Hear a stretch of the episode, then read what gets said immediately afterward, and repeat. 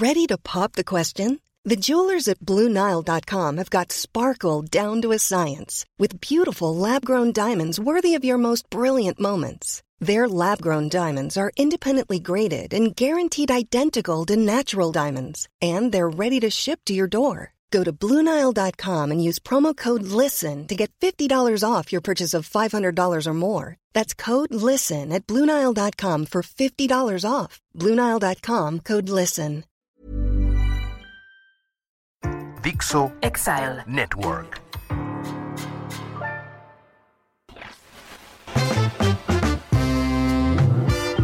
El Ciudadano Político. El podcast de Max Kaiser.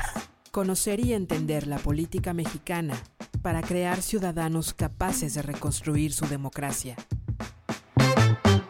Hola, yo soy Max Kaiser y esto es El Ciudadano Político. El espacio en el que tú y yo analizamos todo lo que está pasando en la política mexicana, pero no solo para entenderlo, no solo para saber, porque un ciudadano político no solo se informa, un ciudadano político se informa para participar en las grandes discusiones. Hoy más que nunca México necesita a miles, a millones de ciudadanos políticos que retomen la discusión pública, que la pongan en sus manos. Y por eso el tema de hoy para mí es tan importante y me apasiona tanto, porque la semana pasada el presidente nos aventó una bomba, una bomba que tiene implicaciones que van más allá de las ocurrencias mañaneras. Esta es una bomba que pone en entredicho la viabilidad de la democracia en un país. Así, así de grave, así de grandote, así de extremo. Y no, no estoy exagerando y ahorita me voy a dar a entender. El presidente dijo en una mañanera, bueno, si no quieren aprobar mi reforma constitucional para que la Guardia Nacional sea parte del ejército de manera formal, de manera administrativa, de manera sustantiva y operacional, lo voy a hacer en un decreto. Puta, hay muchísimo que desmenuzar de esta advertencia, muchísimo que desmenuzar y eso es lo que vamos a hacer en este, en este episodio. Y vamos a empezar por el artículo 21 de la Constitución, que es un artículo muy importante porque justo define lo que necesitamos entender. El artículo 21 de la Constitución dice que la seguridad pública debe estar en manos de civiles. Y esto va más allá de simplemente una organización administrativa del Estado. Dice así el párrafo del artículo 21. Las instituciones de seguridad pública, incluyendo la Guardia Nacional, serán de carácter civil, disciplinado y profesional. Esto es muy importante entenderlo. ¿Por qué el constituyente permanente, ese órgano grandotote que implica la mayoría calificada de dos terceras partes de la Cámara de Diputados y de la Cámara de Senadores, así como la mitad más uno de los congresos estatales. Ese es el constituyente permanente, un órgano legislativo mucho más complejo que el Congreso normal que pasa leyes, decidió que la seguridad pública debe estar en manos civiles. Eso es de lo que, lo que vamos a tratar de explicar en todo este programa. A ver, vamos a empezar por la distinción entre seguridad pública y seguridad nacional. ¿Y por qué en todos los países democráticos tenemos esos dos conceptos y tenemos instituciones encargados de una y encargadas de la otra? Vamos a empezar con la seguridad nacional.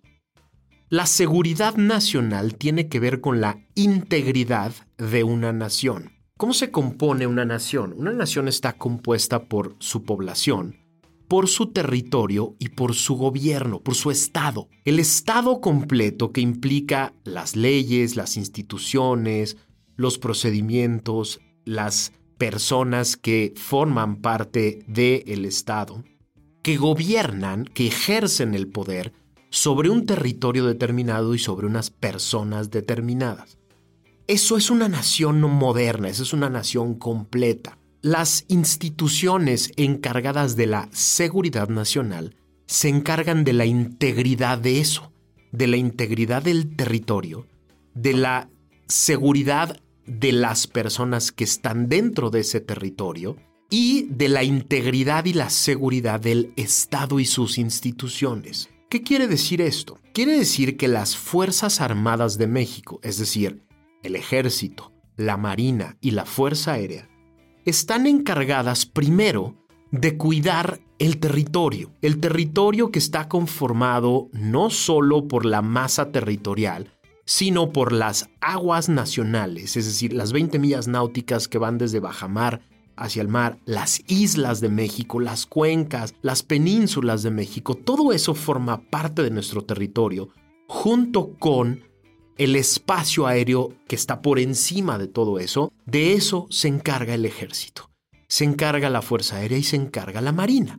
La Marina es la que cuida todos los litorales, todas las aguas nacionales que rodean no solo la masa territorial, sino nuestras islas, cuidan que no haya intereses extranjeros, personas de otra nacionalidad, que pongan en riesgo la integridad de nuestro territorio, que pongan en riesgo la economía de nuestro territorio, que pongan en riesgo la integridad física de las personas que están dentro de nuestro territorio, que pongan en peligro la integridad de las instituciones y de las instalaciones estratégicas de México. Por eso el ejército cuida los puertos, por eso el ejército cuida las refinerías, cuida las plataformas de Pemex, por eso la Marina y el ejército y la Fuerza Aérea se encargan de cuidar todas aquellas pedazos de infraestructura de nuestro país que tienen que ver con la integridad. Eso es la seguridad nacional. Por eso el ejército es el encargado de velar por la seguridad de las personas cuando hay un desastre natural, un terremoto, por ejemplo, o un huracán. ¿Por qué? Porque es el ejército. Porque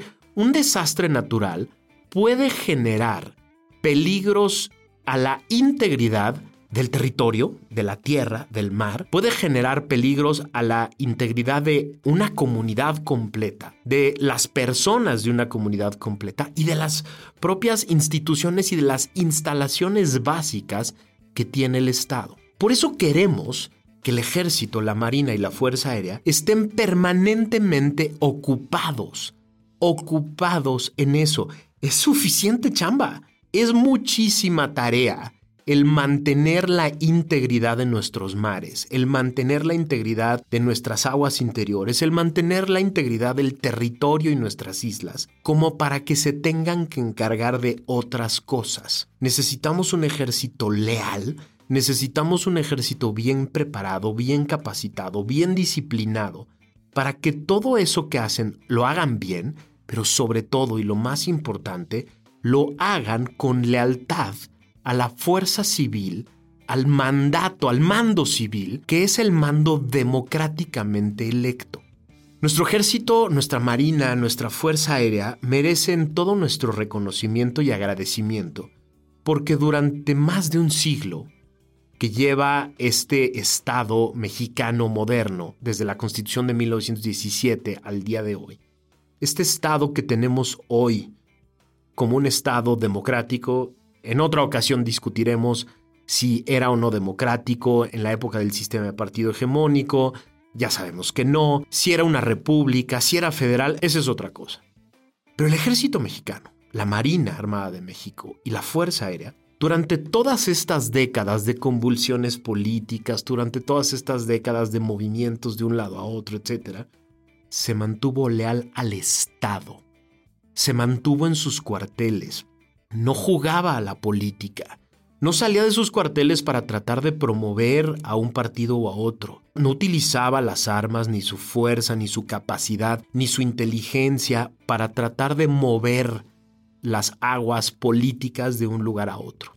A diferencia de lo que pasó en muchos otros países de este continente. Eran las Fuerzas Armadas las que definían quién gobernaba. Eran las Fuerzas Armadas las que escogían a un grupo político. Eran las Fuerzas Armadas en Chile, en Uruguay, en Argentina, en Brasil, en Ecuador, en Bolivia, en todos esos países durante décadas, las que poniéndose de uno o de otro lado del espectro político, definían el futuro muy inmediato de un país. Las nuestras no. Y de eso Eso tenemos que ponerlo siempre sobre la mesa y agradecerle al ejército la institucionalidad que se construye. Esta no sale gratis, ¿eh? Esta no sale de un día para otro. El ejército mexicano, la Marina Armada de México y la Fuerza Aérea son instituciones que se han ido construyendo con disciplina, con capacidad, han generado procedimientos internos para tener la capacidad de renovar sus propios mandos sin que haya grandes convulsiones. Han tenido la capacidad de educar a sus elementos a modo de encargarse de lo suyo y no andar jugándole a la política de manera, de manera subrepticia. Es un ejército muy bien capacitado en esto. Y cuando digo muy bien capacitado, hago la comparación, insisto, con lo que vimos en el resto del continente americano durante varias décadas. Y yo por eso les tengo una admiración especial, un reconocimiento especial, y quiero que todo mundo entienda en este episodio que no se trata de criticar al ejército, se trata de criticar a la persona que hoy manda que los quiere malutilizar. Entonces, las Fuerzas Armadas se encargan de la seguridad nacional. Ahora, desde hace varias décadas, décadas, esto no pasó en el gobierno que es como el némesis de este gobierno, que es el de Felipe Calderón, no. Desde el gobierno de Miguel de la Madrid, por la incapacidad del mando civil, de las organizaciones civiles, se utiliza al ejército y a la Marina Armada de México como parte, como complemento de la fuerza para ocuparse, sobre todo, del crimen organizado. Pero durante varias décadas fueron eso, eran, digamos, los elementos extras que se sumaban a las fuerzas civiles para tratar de hacer operativos, para tratar de resguardar una zona, para tratar de poner orden en una ciudad que estaba en manos del crimen organizado, para tratar de implementar un operativo muy complejo para aprender a un líder de un cártel, etc. Durante varias décadas, el ejército mexicano y la Marina Armada de México generaron grandes aparatos de inteligencia y relaciones con aparatos de inteligencia de otros países del mundo, en especial con Estados Unidos, para tratar de llevar inteligencia a las fuerzas civiles en México para generar operativos en contra del crimen organizado. Es en este sexenio en el que se rompen todos los parámetros. Se rompen todos los parámetros en tres sentidos. Primero, este gobierno desbanda a la Policía Federal. Este es el quizá el más grave error de este gobierno y lo vamos a vivir durante décadas. ¿La Policía Federal era perfecta? No. ¿La Policía Federal estaba libre de corrupción? No. ¿La Policía Federal estaba lista para cualquier cosa? No, le faltaba mucho. Pero era un cuerpo en construcción, con mando civil, que tenía la capacidad de crecer y de convertirse en eso que estábamos esperando con todos los desastres administrativos que este gobierno aplica en sus programas sin planeación, con desorden absoluto y demás, de pronto le dijo a los policías federales, los que quieran se pueden convertir en parte de la Guardia Nacional, los que no lo vamos a llenar de militares y operativamente la vamos a poner al mando del ejército. Un desastre administrativo total, pésima instrucción, pésima capacitación, pésimo control de integridad del cuerpo que se estaba creando. Pero el choro al principio de este sexenio era que iba a ser solo transitorio, ¿no? Que iba a ser una guardia que se iba a convertir eventualmente en una guardia con mando civil, que iba a ayudar en las capacidades que se requieren para la seguridad pública. Y ahorita voy para allá. Pero el otro gran drama que se generó con esto es que parecía que se trataba solo de un tema de fuerza. Y ahí voy a la explicación de qué es la seguridad pública. La seguridad pública es la obligación, obligación que tiene un Estado, un Estado democrático, para que tú y yo tengamos seguridad en varias cosas.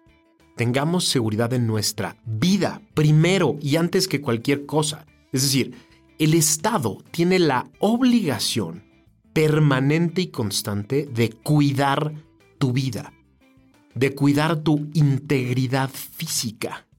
Es decir, tú tienes derecho constitucional a la vida.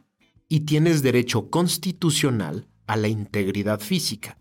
Y por lo tanto, el Estado tiene la obligación de hacer todo lo que pueda para prevenir que alguien pueda atentar contra tu vida y que alguien pueda atentar contra tu integridad física.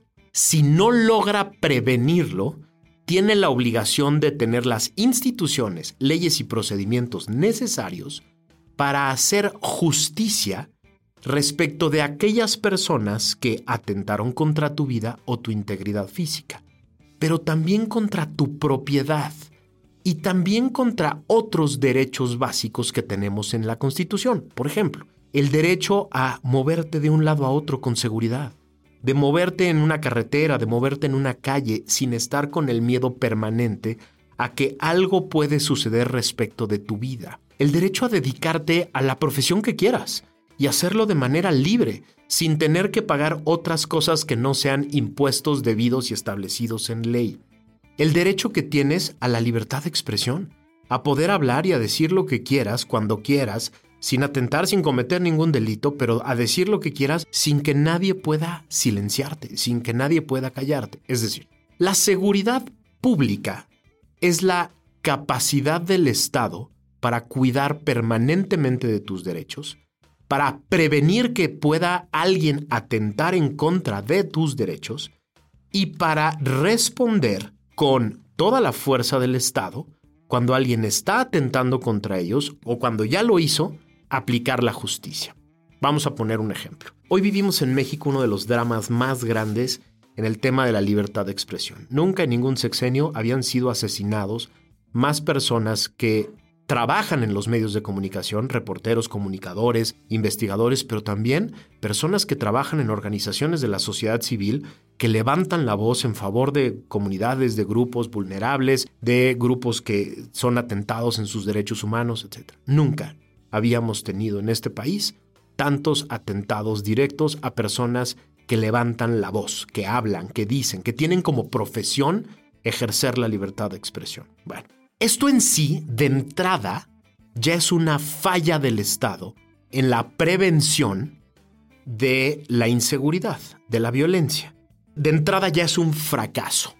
Es decir, la seguridad pública implica prevenir, cuidar para que no te pase nada, para que a un reportero no, para que un reportero no sienta que hablar en un micrófono, escribir en un periódico, es una amenaza permanente y directa a su seguridad. Cuando hay inseguridad en un territorio, en una ciudad, en un pueblo, cuando un eh, comunicador de Veracruz no puede utilizar el micrófono para señalar un acto ilegal porque su vida corre peligro, eso ya de suyo es un fracaso del Estado en su capacidad para ejercer el poder legítimo dado por la Constitución para utilizar su fuerza para prevenir. Cuando el Estado no puede prevenir y una de estas personas es atentada en su integridad física o en su vida y es asesinada, es parte del concepto genérico de seguridad pública que haya un aparato capaz de investigar, haya un aparato capaz de reunir las pruebas suficientes haya un aparato capaz de señalar a una persona o a personas concretas que fueron responsables del acto y haya un aparato capaz de aplicar la justicia respecto de aquellas personas que privaron de la vida a otra por ejercer su derecho. Cuando vives en un país, en un territorio en el que un asesinato de un comunicador queda impune, es decir, nadie paga las consecuencias, nadie es llevado a la justicia. El mensaje a todas aquellas personas que ejercen estos actos violentos es que se puede, es que aquí no pasa nada. Y esto está perfectamente comprobado.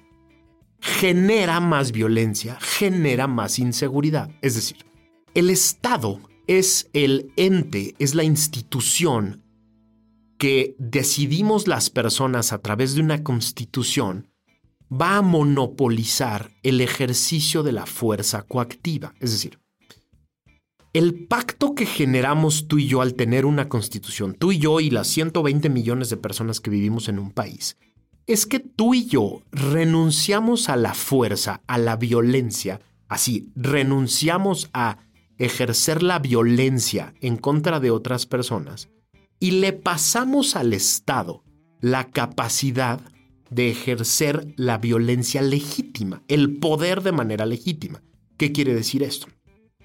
Quiere decir que si un día un comunicador está en Veracruz, por ejemplo, está siendo incómodo respecto de algunos poderosos de la, de la región y lo amenazan, el Estado tiene la obligación de utilizar su poder para evitar que esa persona sea privada de la vida.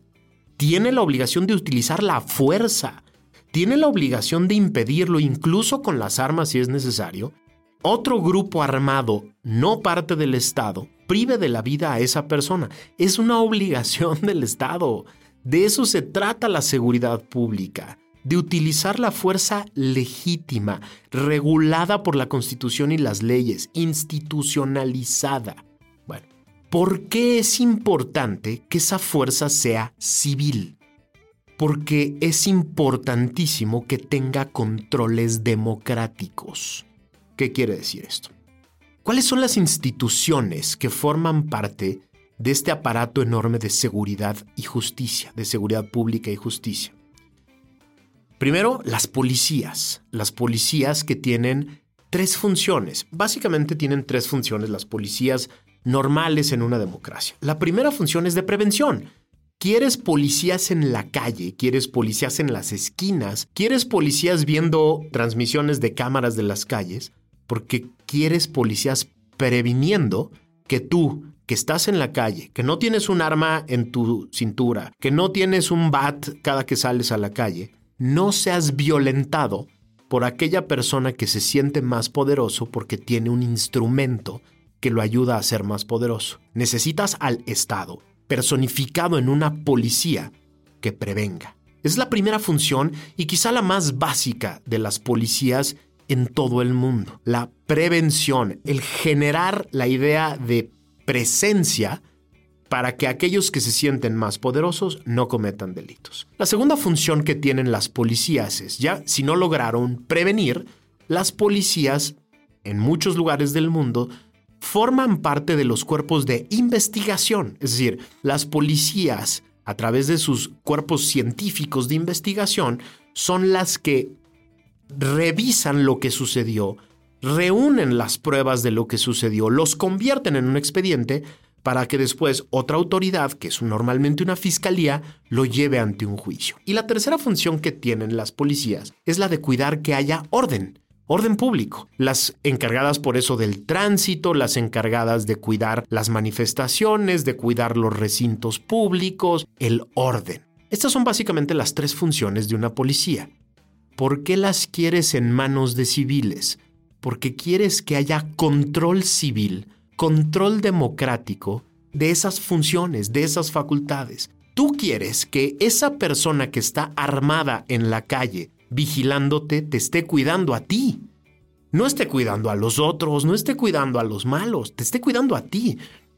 Y para eso se requieren controles democráticos tú quieres que esa policía de investigación que está levantando pruebas, que está armando un expediente para señalar a una persona que va a acabar en la cárcel, esté vigilada por personas civiles a través de controles democráticos, esté sometida a leyes civiles y a controles democráticos para que le podamos rendir cuentas en todo momento. Y tú lo que quieres es que ese cuerpo de policías que esté en la calle cuidando el tránsito, cuidando las manifestaciones, cuidando que no haya desorden, también esté sometida a los controles civiles. Es decir, esas personas que se encargan de la seguridad pública quieres que estén sometidas a la vigilancia y al control democrático, que estén sometidas a las leyes civiles, a las leyes de responsabilidades administrativas, que rindan cuentas de todos y cada uno de, sus actos.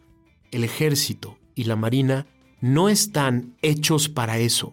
No están hechos para cuidar las calles, no están hechos para cuidar los procedimientos penales, no están hechos para investigar y para levantar pruebas. Y sobre todo el ejército y la marina no están formados para rendir cuentas civiles a través de leyes civiles, de sus actos civiles. Porque, insisto, lo que quieres es que ese cuerpo sea un cuerpo con una disciplina mayor, con una capacidad mayor, con una institucionalidad y un poder enorme, porque quieres que nos cuiden de otros, que nos cuiden de otras fuerzas que no son las que están en México. Por eso es tan importante la división, por eso es tan importante la separación, por eso lo que necesitamos es una gran fuerza civil, una gran policía nacional que haga estas tres funciones y que coordine a las policías locales y municipales para hacer estas tres funciones. Lo que tú quieres, lo que tú y yo queremos para el futuro de este país, es un cuerpo de policías que tengan diferentes capacidades. A ver, primero, que estén debidamente entrenados y capacitados. Es decir, que sean personas que saben que, le, que representan al Estado mexicano en todas y cada una de sus actuaciones. Que conozcan de leyes, que conozcan de derechos humanos, que conozcan de obligaciones administrativas, que conozcan de rendición de cuentas, del ejercicio democrático. Es decir, capacitadas como servidores públicos que te sirven a ti. Dos, los necesitas como un cuerpo unido. Los necesitas como un cuerpo que tenga la capacidad de coordinarse entre sí, de coordinar las funciones de prevención con las funciones de investigación, con las funciones de mantenimiento del orden que se, que se comunican entre sí y que tengan además la capacidad de entenderse con otras autoridades. Es decir, si vas a tener una buena policía de investigación, necesitas que ésta tenga la capacidad de comunicarse adecuadamente con las fiscalías que van a utilizar las pruebas que ellos juntaron, reunieron, que, que, que ellos generaron para que una persona sea señalada, con aquel fiscal que lo va a llevar ante un juicio para que esa persona pague la las consecuencias. Necesitas policías capacitados para entenderse. Necesitas policías bien pagados. Carajo. Hay policías municipales que ganan 5 mil pesos mensuales. ¿Cómo carajos no queremos que esas personas trabajen para los de enfrente? Obviamente necesitamos personas que estén bien preparadas bien capacitadas, pero también bien pagadas. Me han preguntado muchas veces, oye, pero es que no hay dinero que alcance para pagarles a los policías y que no se corrompan. No, eh, no es nada más el sueldo. Cuando tú tienes a una policía, como era la Policía Federal, que tiene un buen sueldo, que tiene buenas prestaciones, que tiene seguridad, que tiene seguros de vida, seguros de gastos médicos, que su familia está protegida y cuidada, que hay instalaciones adecuadas, que hay manera de crecer en la corporación, etcétera, tienes mucha seguridad, mucha más seguridad de que esa persona no se va a corromper. Cuando tienes un policía que gana 5 mil pesos mensuales, que tiene que andar pasando cuotas a todo mundo, que tiene que pagar hasta las balas que utiliza todos los días, que no tiene seguridad, que no tiene seguro de gastos médicos, que no tiene seguro de vida, que su familia queda desprotegida si él se muere, pues sí, tienes obviamente a una policía que está todo el tiempo buscando a ver cómo genera una plataforma de seguridad. Sí, hace falta pagarles. Y lo siguiente, necesitamos una, una policía bien controlada, bien vigilada que tengamos perfecta claridad de dónde están cada quien, si los vamos a armar y los vamos a armar bien, si van a estar en las calles cuidándonos, necesitamos que estén perfectamente vigilados. Y por eso necesitamos que el mando sea civil, por eso necesitamos que el mando civil rinda cuentas, el mando civil tenga que ir todos los años al Congreso a través del informe a nivel federal y a los congresos estatales para rendir un informe de qué hizo, de qué logró, de cómo funcionó, de cómo gastó el dinero, de qué cosas compró, de qué cosas utilizó para la seguridad pública, de qué resultados obtuvo. Y esto es importantísimo, esta, esta es la parte que se nos olvida. Hoy estamos viviendo la mitad de sexenio más violenta de la historia. El sexenio actual, que lleva más de 125 mil homicidios dolosos, es ya más violento que todo el sexenio de Felipe Calderón, que es el que es como su némesis número uno. Y si la tendencia sigue alrededor de 2.800 y 3.000 homicidios cada mes, lo que quiere decir es que más o menos alrededor de enero-febrero del año que entra, enero-febrero del 2023, va a superar también al sexenio de Enrique Peña Nieto. Si la tendencia sigue, es probable que este sexenio acabe siendo más violento que los dos sexenios anteriores sumados. Esos son los resultados en los que nos tenemos que fijar. Esas son las cosas que tenemos que exigir como rendición de cuentas. Y como tenemos que exigirlas permanentemente, necesitamos transparencia, necesitamos procedimientos claros, necesitamos que estén sometidos a las reglas civiles y al mando civil. Porque lo que tú y yo queremos es que cada que se acabe un sexenio, tengamos la capacidad de sentarlos en el banquillo y exigir que nos digan qué hicieron y qué dejaron de hacer. Y necesitamos por eso que poco a poco el ejército vaya dejando esta función. Déjame acabar con esta nota que creo que vale la pena. Hoy, ¿podríamos sacar al ejército y a la marina de las calles? No, contundentemente te digo que no. Hoy, y sobre todo por la destrucción de la Policía Federal de este gobierno y por la renuncia a la utilización de la fuerza coactiva, seguimos desgraciadamente necesitando al ejército en las calles. Pero lo que hoy nos está planteando el presidente es que no hay transición. La idea siempre fue que el ejército de manera transitoria iba a complementar la fuerza de la fuerza civil en lo que la fuerza civil era suficiente. Lo que te planteó el presidente la semana pasada es que ya no hay transición. Es que el ejército se va a encargar de manera permanente de la seguridad pública. Y esto tiene varias consecuencias. La primera es que lo, distraemos de la tarea básica de la seguridad nacional. Esa hay que tenerla muy en claro, ¿eh? Si el ejército tiene que estar cuidando cosas que no son su chamba, por ejemplo, a petición de Trump, 30.000 elementos de la Guardia Nacional están cuidando que no pasen migrantes en la frontera sur y no se pasen en la frontera norte. Si están construyendo aeropuertos y trenes, si están transportando medicinas y haciendo cosas con eh, cuidando la gasolina, no están cuidando la seguridad nacional. Pero si además están en la seguridad pública y cuidando los operativos en ciudades, en municipios, en las carreteras y demás, tampoco están cuidando la seguridad nacional. Y por eso, lo que tú y yo necesitamos no es que finalmente renunciemos a la construcción de un gran aparato controlado desde el, desde el plano civil que provea seguridad pública y justicia. Lo que necesitamos es un buen esquema, es un buen plan para transitar de este mundo en el que el ejército, la marina y la fuerza aérea se están batiendo en las calles y se están, están arriesgando la vida por nosotros, para llegar a un momento en el que la seguridad pública y la justicia son una función eficaz y permanente de nuestro Estado democrático. De esto se trata este tema, y es quizá el tema más importante y más trascendente para el 2024. Es el que más atención tenemos que ponerle respecto de aquello que nos van a prometer tanto el partido en el poder como los diferentes partidos que quieran gobernar este país. ¿Qué chingados van a hacer con la seguridad pública? ¿Qué chingados van a hacer con nuestra seguridad? ¿Cómo van a frenar la violencia? Yo de entrada te digo que este modelo de este presidente es un rotundo fracaso. No es una opinión. Los datos duros dicen que es un rotundo fracaso. Este no es el modelo. ¿Cuál sí? tenemos que empezar a construirlo. Yo soy Max Kaiser. Este es el Ciudadano Político. Nos escuchamos la próxima semana.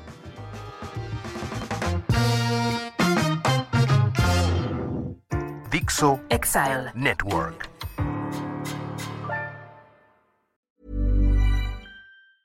Planning for your next trip? Elevate your travel style with Quince. Quince has all the jet setting essentials you'll want for your next getaway, like European linen premium luggage options, buttery soft Italian leather bags, and so much more. And is all priced at 50 to 80% less than similar brands. Plus, Quince only works with factories that use safe and ethical manufacturing practices.